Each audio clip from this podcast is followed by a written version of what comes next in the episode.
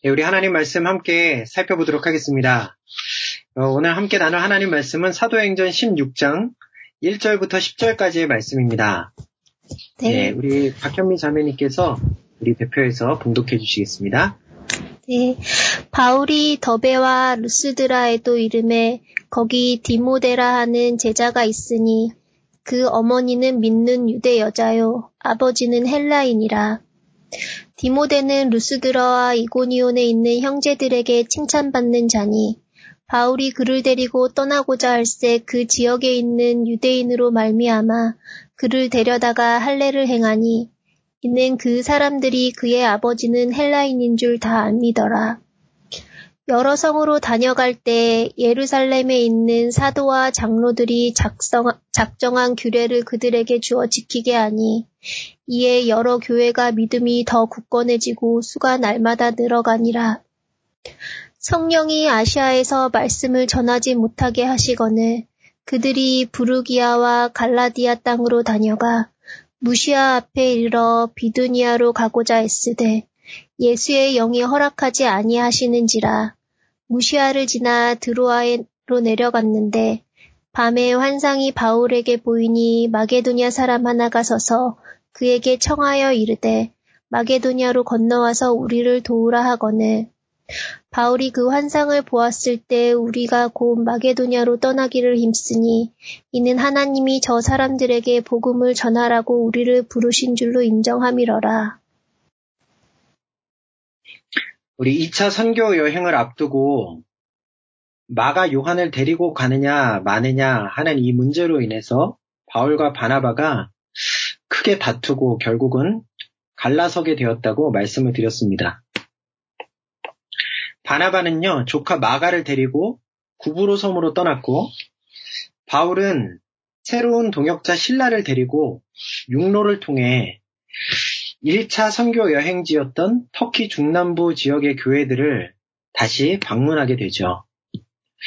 여러분 1차 선교 여행지에 어떤 곳들이 있었는지 기억이 나시나요? 예, 한번 기억을 더듬어 보면서 가장 처음으로 구브로 섬에 있는 총독 서기오 바울이라는 사람의 고향 땅 어, 비시디아 안디옥이 있었죠. 그리고 그 후에 방문한 순서에 따라서 이고니온, 루스드라, 더베 등의 지역이 있었습니다. 이번에는 육로로 갔기 때문에 가장 서쪽에 있는 더베부터 루스드라, 이고니온 순으로 거꾸로 방문하게 된 거예요. 바울과 신라는요, 이 경로를 따라서 1차 선교 여행 때 바울과 바나바가 세웠던 교회들을 방문하며 성도들을 돌아보고 그들과 함께 어, 아름다운 교제 시간을 나누었습니다. 이 과정에서 바울의 선교팀이 얻은 가장 큰 수확은요, 바로 동역자 디모데의 합류였어요. 오늘 본문 1절과 2절 말씀을 보면 디모데는 루스드라 출신의 제자였는데 루스드라와 어, 그 근처 이고니온 지역에 있는 형제들에게 칭찬받는 자였다. 그렇게 기록되고 있죠. 디모데 전서에 보면 에베소 지역에서 목회하게 된 디모데에게 어, 바울이 보낸 이, 이 디모데 전서가 이 바울이 보낸 편지인데요. 그 디모데 전서에 보면 바울이 디모데를 향해서 에베소 교회 성도들이 디모데가 젊다는 이유로 업신여기지 못하게 하라. 늘 모든 면에서 성도들의 본이 되라. 그렇게 권면하는 내용이 나옵니다. 그만큼 디모데가 나이가 젊었다는 말이었죠. 말이죠. 이 바울이 디모데를 이곳 루스드라에서 처음 만난 때는 디모데가 후에 에베소 교회에서 목회를 시작할 때로부터 훨씬 전의 시기였기 때문에 이때 디모데는 매우 젊은 청년이었다고 추측할 수가 있습니다. 사람들, 사람들에 따라 조금씩 의견이 다르기는 하지만 대체적으로 20대 어, 중후반 정도가 아니었을까 그렇게 생각이 됩니다. 이 3절에 보면 어, 바울이 디모데를 선교팀의 일원으로 영입했다는 사실을 우리가 알 수 있는데요. 그 이유는 디모데가 여러모로 이방 선교에 유익할 것이라고 바울이 판단했기 때문이었어요. 먼저 디모데는 방금 말했던 것처럼 아직 젊었죠. 그렇기 때문에 어, 처음 1차, 1차 선교 여행 때 함께 어, 바울의 선교팀에 합류했던 이 마가 요하의 부재 2차 선교여행 때는 더더군다나 바나바와 갈라지면서 이 젊은 인력을 데리고 올 수 없었는데 이러한 사역적인 공백을 잘 메워줄 수 있는 적임자였습니다. 또한 그는 유대인 어머니와 헬라인 아버지 밑에서 태어났다고 오늘 본문에 기록되어 있죠. 그렇기 때문에 바울 일행이 지금까지 계속 겪어왔고 또 앞으로도 동일하게 겪을 수 있는 유대인과 이방인 사이의 갈등의 문제를 중간에서 조율해 줄 수 있는 좋은 중재자 역할을 할 수도 있어 보였습니다.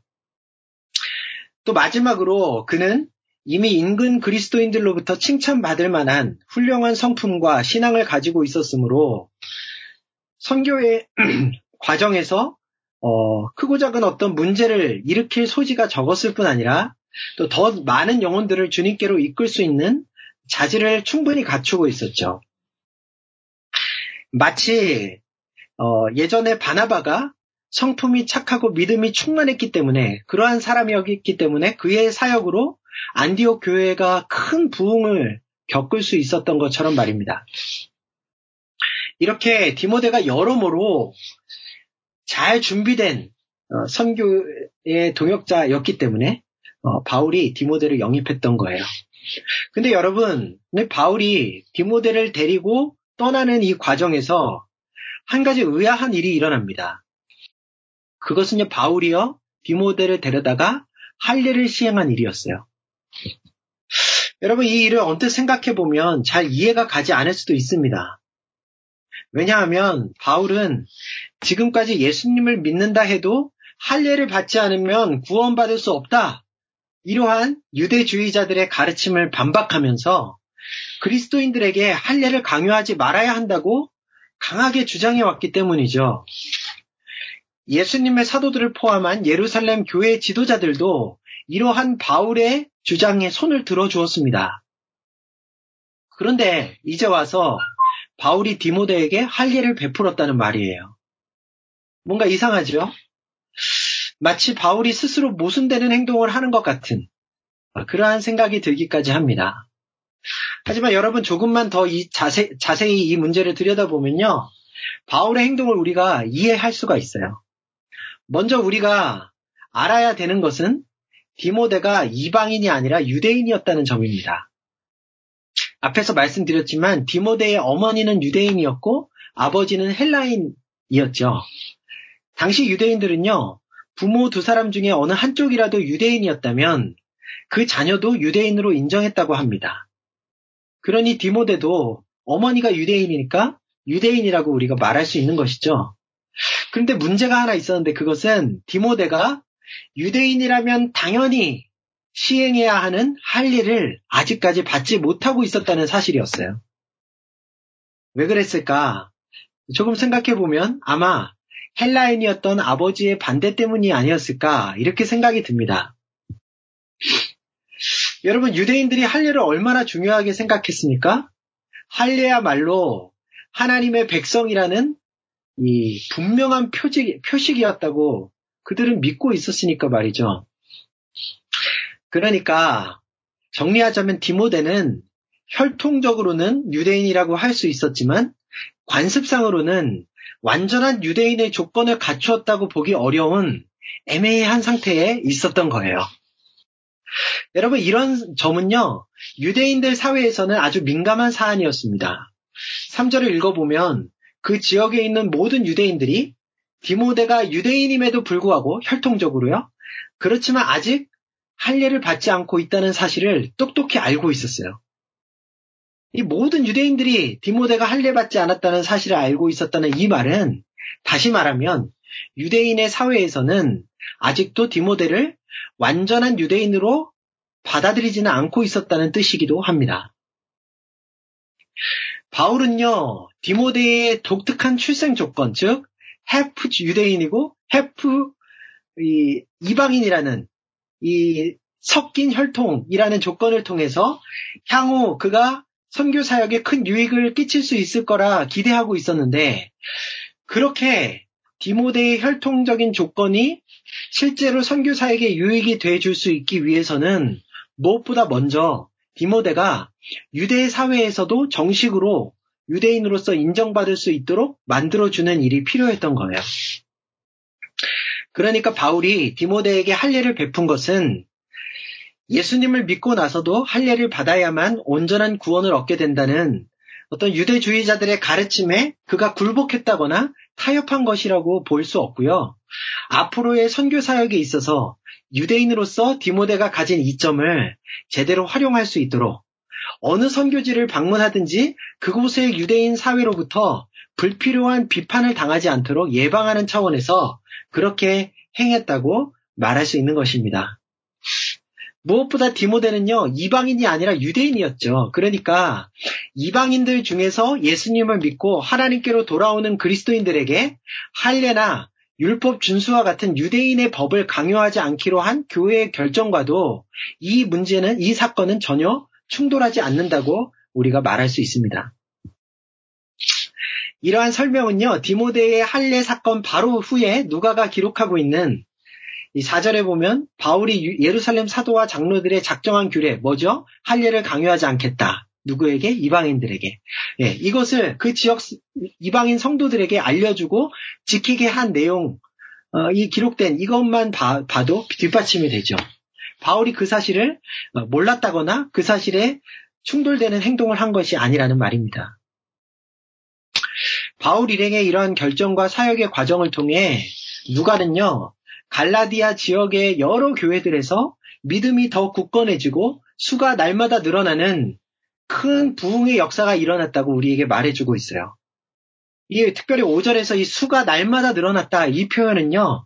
과거 예루살렘 교회가 크게 부흥했을 때 또 뿐만 아니라 핍박으로 인해서 흩어진 사도들과 제자들로 인해서 사마리아와 온 유대 지역에 교회가 세워졌을 때 그 세워진 교회들의 부흥 기사에서 사용된 동일한 표현입니다.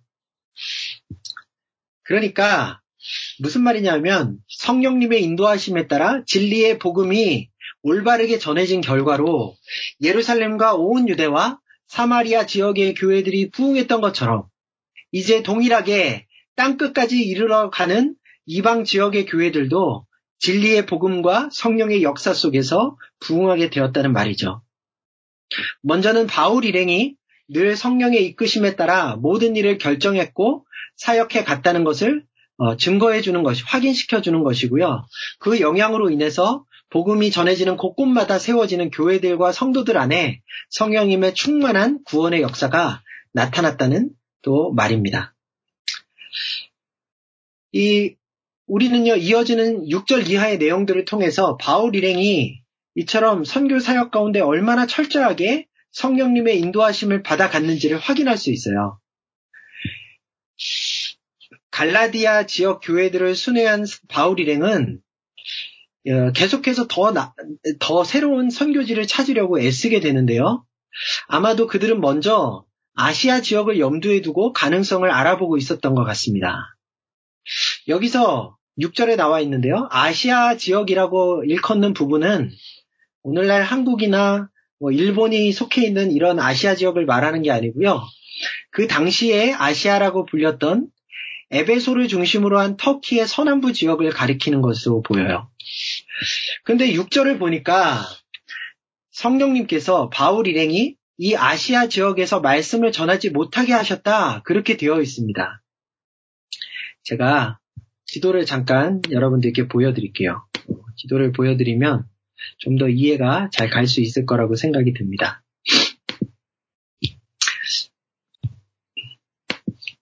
네, 이 지도를 보시면요.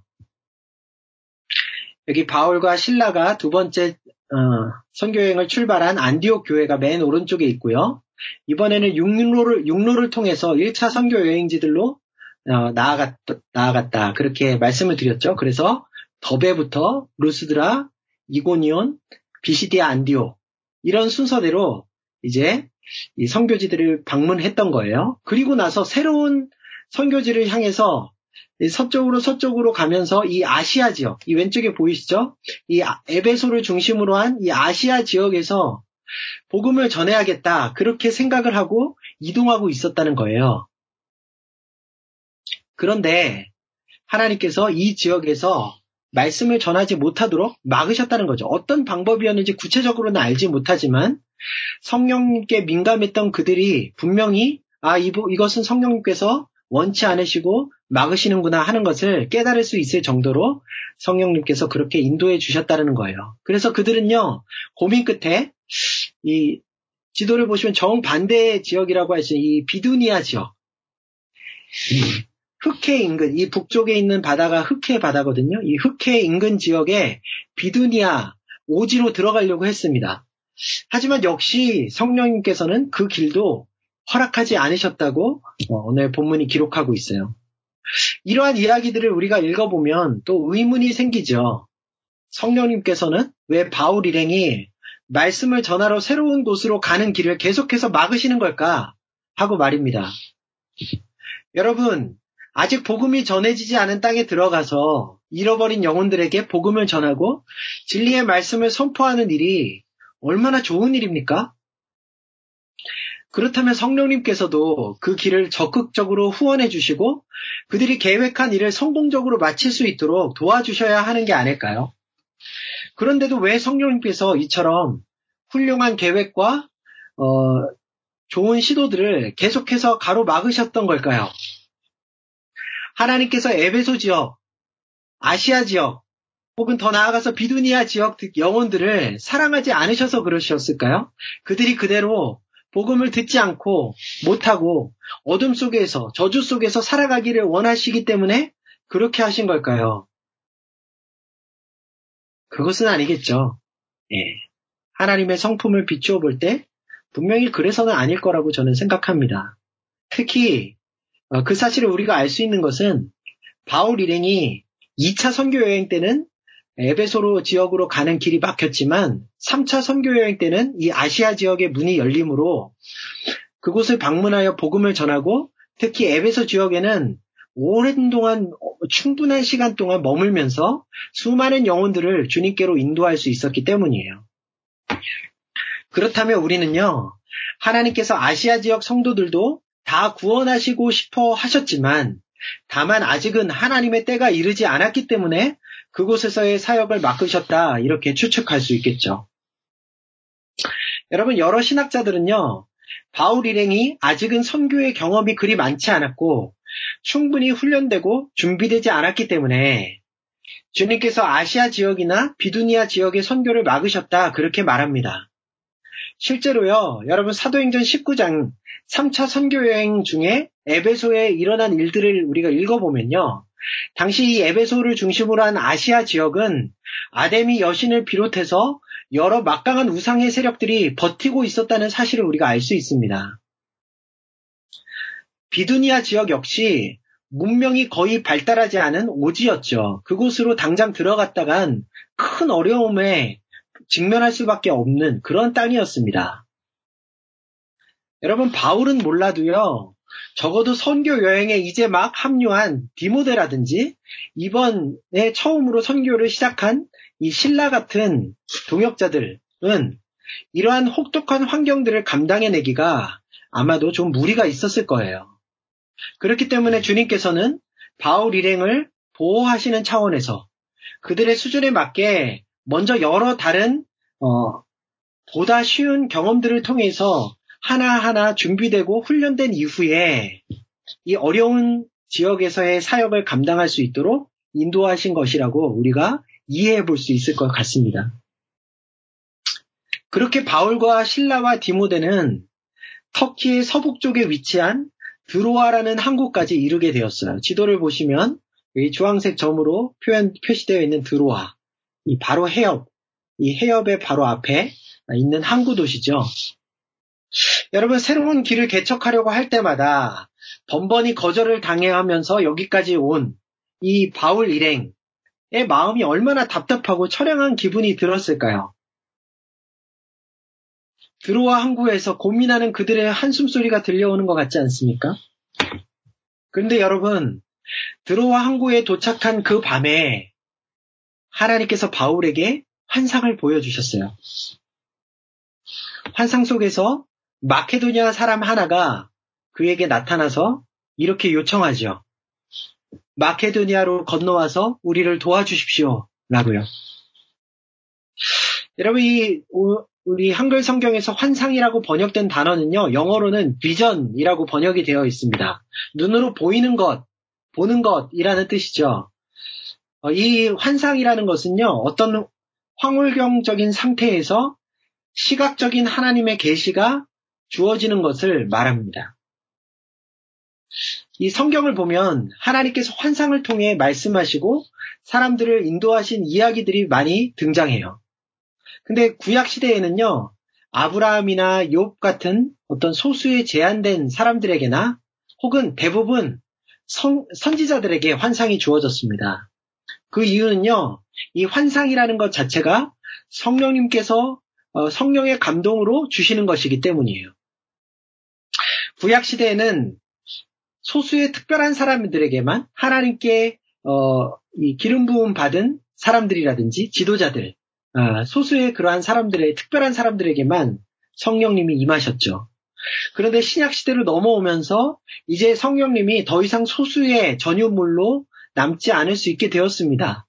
모든 예수님을 믿는 자들에게 성령님께서 임하셨기에 그래서 신약 시대에는 더 광범위한 그리스도인들에게 성령께서 주시는 환상이 나타나죠. 베드로나 바울 같은 사도들 뿐에 아니라 뿐만이 아니라 다메섹의 제자였던 아나니아에게도 또 심지어 이방인이었던 가이사랴의 고넬료에게도 주님의 환상이 보여졌습니다. 이것은요, 구약에서 그 후에 내가 모든 사람에게 나의 영을 부어주리니 너희의 아들, 딸들은 예언을 하고 늙은이들은 꿈을 꾸고 젊은이들은 환상을 보리라 예언한 요엘 선지자의 말과도 일치하는 그러한 모습이었습니다. 그런데 여러분, 환상이라는 어떤 초월적인 현상에 대해 우리가 생각해 볼 때 가장 중요한 것은 환상이 간절한 기도의 결과로 주어진다는 사실이에요. 어, 사도행전에서만 보아도 환상은요, 대부분 기도하던 때에 보여졌습니다.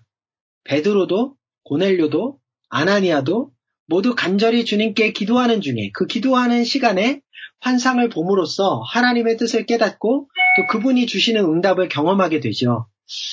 오늘 드로아에서 밤에 바울이에게 나타난 환상도 저는 새로운 선교지를 찾지 못하는 답, 답답한 상황 속에서 하나님께 그들이 드린 이 바울 일행의 간절한 기도의 결과로 주어진 응답이었다. 그렇게 생각합니다. 결국은 우리의 간절한 기도에 성령님께서는 초자연적인 현상들을 동원해서까지라도 분명하게 응답을 주시고 행할 바를 알려주신다는 말이죠.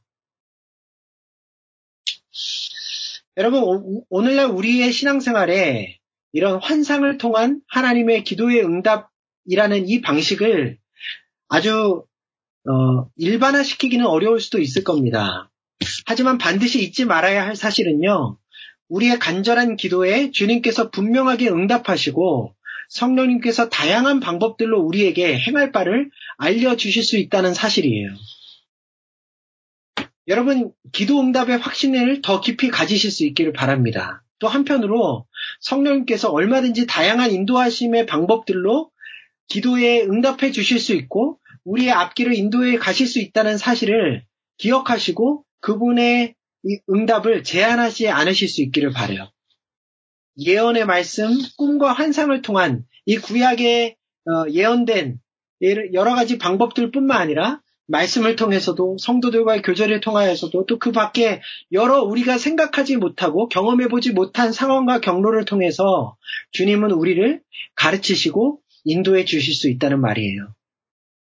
10절 말씀을 보니까 바울은 이 환상을 보자마자 하나님께서 허락하시는 새로운 선교지가 바로 마케도냐, 마케도냐 지역이었다고 확신하고는 즉시 마게도냐로 건너가기 위해 노력합니다.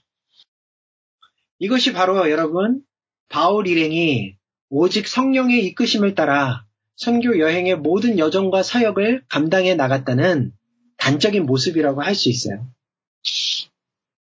아무리 개인적으로 괜찮게 생각되는 신선한 사역의 방향이 있더라도 성령님께서 막으신다면 그 자리에서 멈춰서고 돌이켜 다른 길로 떠나는 모습. 또 아무리 침체되고 기운이 빠지는 상황에서라도 성령님께서 말씀하시고 인도하시는 길이 있다면 즉시 일어서서 그 길로 향하는 그런 모습 말입니다. 사랑하는 형제자매 여러분, 내 생각에 하나님을 위해 좋다고 여겨지는 일들을 무조건 계획하고 열심히 해나가는 것 자체가 바람직한 신앙생활은 아니에요. 왜냐하면요, 거기에 하나님이 빠질 수 있기 때문입니다. 하나님께서는요, 우리가 열심히 있는 종교인들이 되라고. 그래서 너가 생각할 때 하나님께서 기뻐하실 만한 일들을 열심히 노력해서 이루어 가라고. 그렇게 우리를 부르시고 당신의 자녀를 삼으신 것이 아닙니다. 하나님께서는요, 무엇보다 우리가 그분을 신뢰하며 어떤 상황 속에서도 그분께 순종하며 나아가는 그러한 사람들이 되기를 바라시는 거예요. 그렇다고 해서 여러분 하나님께서 우리의 자유와 기쁨을 다 빼앗아 가시고 우리를 종처럼 로봇처럼 만드시려는 것은 아닙니다. 오히려 하나님께서는 무엇이 진정으로 우리에게 행복한 길인지 그 어떤 누구보다도 가장 잘 알고 계시기 때문에 모든 사람들이 하나님의 인도하심을 따라 그 진정한 행복의 길로 가게 되기를 원하시는 것이죠. 때문에 여러분, 저와 여러분들에게 가장 중요한 것은 그저 신앙적으로 열심을 내기 위한 노력이 아니라 하나님의 말씀을 우리가 잘 듣고 귀 기울여 듣고 그분의 인도하신 대로 따라가는 실질적인 하나님과의 관계를 만들어가는 거예요. 하나님께서는요, 늘 우리의 인도자의 위치에 계셔야 하고 주권자의 위치에 계셔야만 합니다. 그리고 우리는 늘 그분을 따라가며 순종하는 자리에 서 있어야 하는 것이죠. 아무리 내키지 않더라도 주님께서 가라 하시면 가야 하는 것이고, 아무리 우리가 달려나가고 싶어도 주님께서 그 길을 막으신다면 멈춰 설 수 있어야 하는 것입니다. 여러분, 이 훈련이 되어 있지 않으면요, 우리는 결코 주님께서 기뻐하시는 삶, 주님 안에서 진정한 행복을 누리는 삶을 살아갈 수 없는 거예요. 여러분, 제가 매일마다 저희 집 강아지 드리미를 데리고 공원에 가서 산책을 시켜줍니다. 그런데 고민은요, 아직은 드리미가 어려서인지 제어가 잘 안 된다는 점이에요. 이 개도 주인을 닮았다는데, 닮는다는데, 드리미가 저를 닮아서인지 아주 에너지가 넘쳐나거든요. 그래서 만약에 공원에서 드리미를 아주 자유롭게 풀어놓아 버린다면, 어, 이 녀석은 자기가 원하는 대로 막무가내로 뛰어다닙니다. 아무리 큰 소리를 불러도요, 돌아오지 않아요.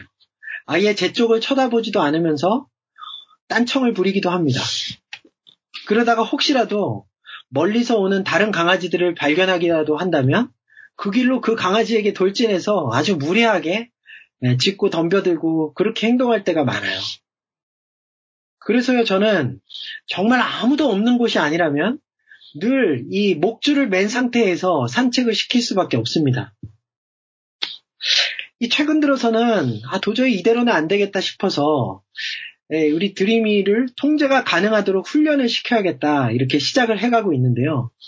만만치가 않더라고요. 아마도 꽤 오랜 시간 훈련해야지 목줄이 없어도 어떤 돌발적인 상황에도 주, 어떤 돌발적인 상황 가운데서도 주인의 말을 따라서 움직이는 그러한 상태로 훈련될 수 있을 거라고 생각이 됩니다. 그러면서요, 제게 한 가지 이런 생각이 들더라고요. 만약 드림이가 잘 훈련되어서 주인의 말에 따라 움직이게 된다면 오히려 얼마나 많은 자유가 드림이에게 주어질 수 있을까? 잘만 통제된다면 매일 그렇게 목줄에 매여서 이렇게 비참하게 다니지 않아도 되고 다른 강아지들과도 마음껏 인사하며 놀 수 있을 테니 말이죠. 그런데 그런 생각이 든과 동시에 제 마음속에 스쳐 지나가는 묵상이 있었어요. 아, 나 역시도 아직 얼마나 하나님 앞에 훈련되지 못했는가. 그렇게 제 모습이 묵상이 되게 되더라고요. 여러분 제가 몇 번 여러분들께 말씀드린 적이 있는 것 같은데요. 주님께서 저를 이, 이 뉴캐슬 드림의 교회 담임 목회자로 보내주시면서 세워주시면서 가장 먼저 제게 여러 번 당부하신 말씀이 무엇이었냐면 절대 먼저 앞서서 달려나가지 마라. 기도의 자리에서 잠잠히 기다리라. 그런 말씀이셨어요. 한 번이 아니고요. 수많은 사람들을 통해 또 수많은 말씀들을 통해 제게 분명한 확신을 주셨고 말씀을 해주셨습니다. 그런데 저는요. 사실 그 전까지 매우 활동적이고 왕성하게 사역을 해나가는 스타일의 목회자였어요. 특히 청년 사역을 하면서 한국에서는 매일 밤늦게까지 청년들과 만나고 대화하고 그들과 함께 이렇게 정말 뒹굴다시피 시간을 보내면서 목회 활동을 했었습니다.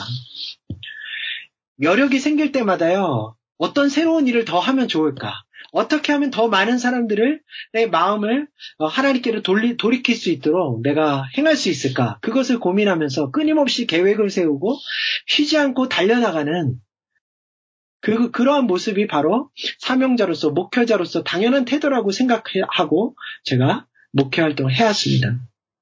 그런데요, 주님께서는 뉴캐슬로 오기 직전에 그런 저의 사역의 스타일이 또 그런 모습들이 오히려 저의 큰 단점이라고 지적해 주신 거였어요. 주님께서는 교회의 주인이 주님이시라고. 교회는 주님의 능력과 방법으로 세워지는 것이기 때문에 주의 일들을 감당하는 자들은 무엇보다 먼저 주님 앞에 잠잠히 머물며 주님의 명령과 통제를 따라서 움직이는 훈련을 받아야 되는 거라고 알려주셨습니다. 그래서 지난 2년 이상의 이곳에서의 목회 과정을 돌아보면 저는요, 그 훈련을 주님께 받고 있는 시간이었다. 그렇게 말할 수밖에 없습니다. 제가 지난 얼마 전에도 어떤 한 형제와 이 부분을 나눴었는데요. 제가 하나님 앞에 기도하면서 주님의 지시하심을 받고 행동하지 않을 때는 그것이 아무리 훌륭한 것처럼 보이는 계획이라도 그것을 시행했을 때 결국은 결과가 좋지 않았습니다. 심지어 여러 사람들이 교회를 떠나가는 일들도 제가 경험했어요. 얼마나 마음이 어려웠는지 모릅니다. 그러한 뼈아픈 시간들을 통해서도 하나님께서는 저 한 사람이 정말 잘 훈련된 하나님의 일꾼으로 서게 되기를 바라셨다는 생각이 들어요. 물론 교회를 떠나갔던 그 영혼들, 제가 위에서 계속 기도하고 있습니다. 하나님께서 다시 부르실 거라고 저는 믿고 있어요. 이처럼 성령님의 음성에 즉각적으로 순종해서 나아가고 또 멈춰 설 수 있는 그런 하나님에게 통제되는 잘 훈련된 일꾼이 되는 것이 현재 제가 가진 가장 큰 목표입니다. 그 훈련만 잘 수료하게 된다면 아마 제게도 더 큰 자유와 또 목회하는 기쁨이 주어질 거라고 생각이 들어요. 사랑하는 뉴캐슬 드림의 교회 형제자매 여러분, 어, 우리 모두 이 훈련을 함께 받아갔으면 좋겠어요. 사역뿐만 아니라 우리의 삶의 일상에서도 마찬가지입니다. 여러분들 어, 다 경험하시지 않나요? 때마다 우리의 마음속에서 아주 세미한 음성으로 성령께서 절제를 바라시는 그러한 마음을 주시고 계시다는 것. 그 길은 아니라고 말씀하시는 것. 너는 원치 않지만 정말 이렇게 행동하면 좋겠다고 하나님께서 우리의 마음속에 계속해서 울림을 주시는 것들. 우리 알지 않습니까? 우리의 내면에서 뿐만 아니라 설교 메시지를 통해서 정말 순종하기 싫은 그 메시지가 매주마다 계속해서 반복되는 그러한 상황들. 전혀 예기치 않았는데 오랜만에 교제하게 된 형제 자매들로부터 정말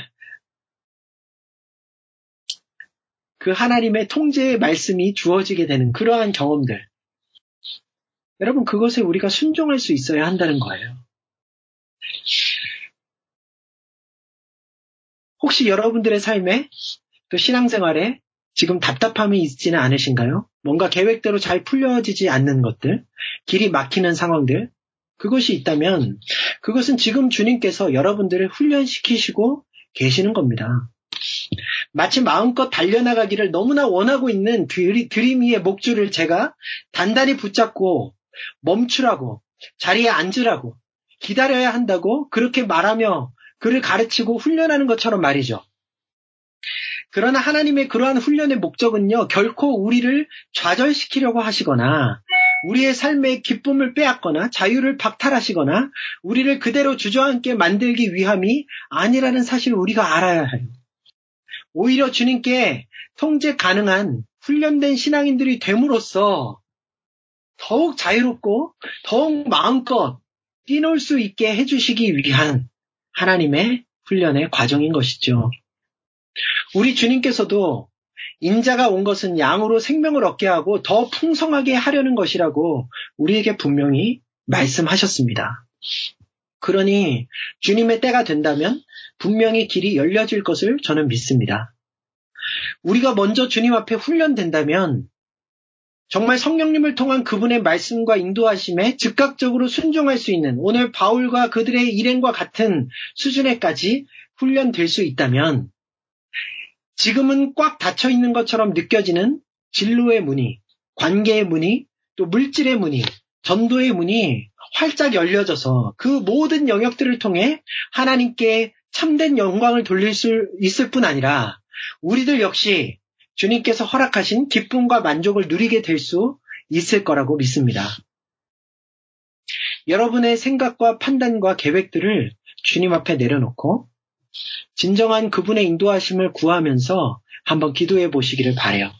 기도할 때 성령께서 우리에게 어, 여러 가지 방법들로 그 행할 바를 알려주실 거라고 믿습니다. 여러분 주님의 때를 깨닫게 해달라고 주님의 계획을 이행, 이해하게 해달라고 주님의 판단에 가장 좋은 길로 우리가 나아갈 수 있게 해달라고 기도하시기를 바래요. 이번에 시작되는 한 주도 그렇게 매일매일 날마다 조금씩 더 주님의 손에 훈련되어지는 저와 여러분들이 되시기를 주님의 이름으로 축원합니다. 좋으신 주님 은혜를 감사합니다. 오늘 사도 바울 일행의 2차 선교 여행의 과정을 살펴보면서 그들이 얼마나 성령님께 순종하며 그 이끄심대로 선교의 사역들을 또 여정들을 감당해 갔는지 아버지 우리가 확인할 수 있었습니다. 그렇게 성령께서 주인이 되시는 선교 여정이었기에 가는 곳곳마다 성령의 충만한 부흥의 역사들이 나타났던 것들을 우리가 확인하였습니다.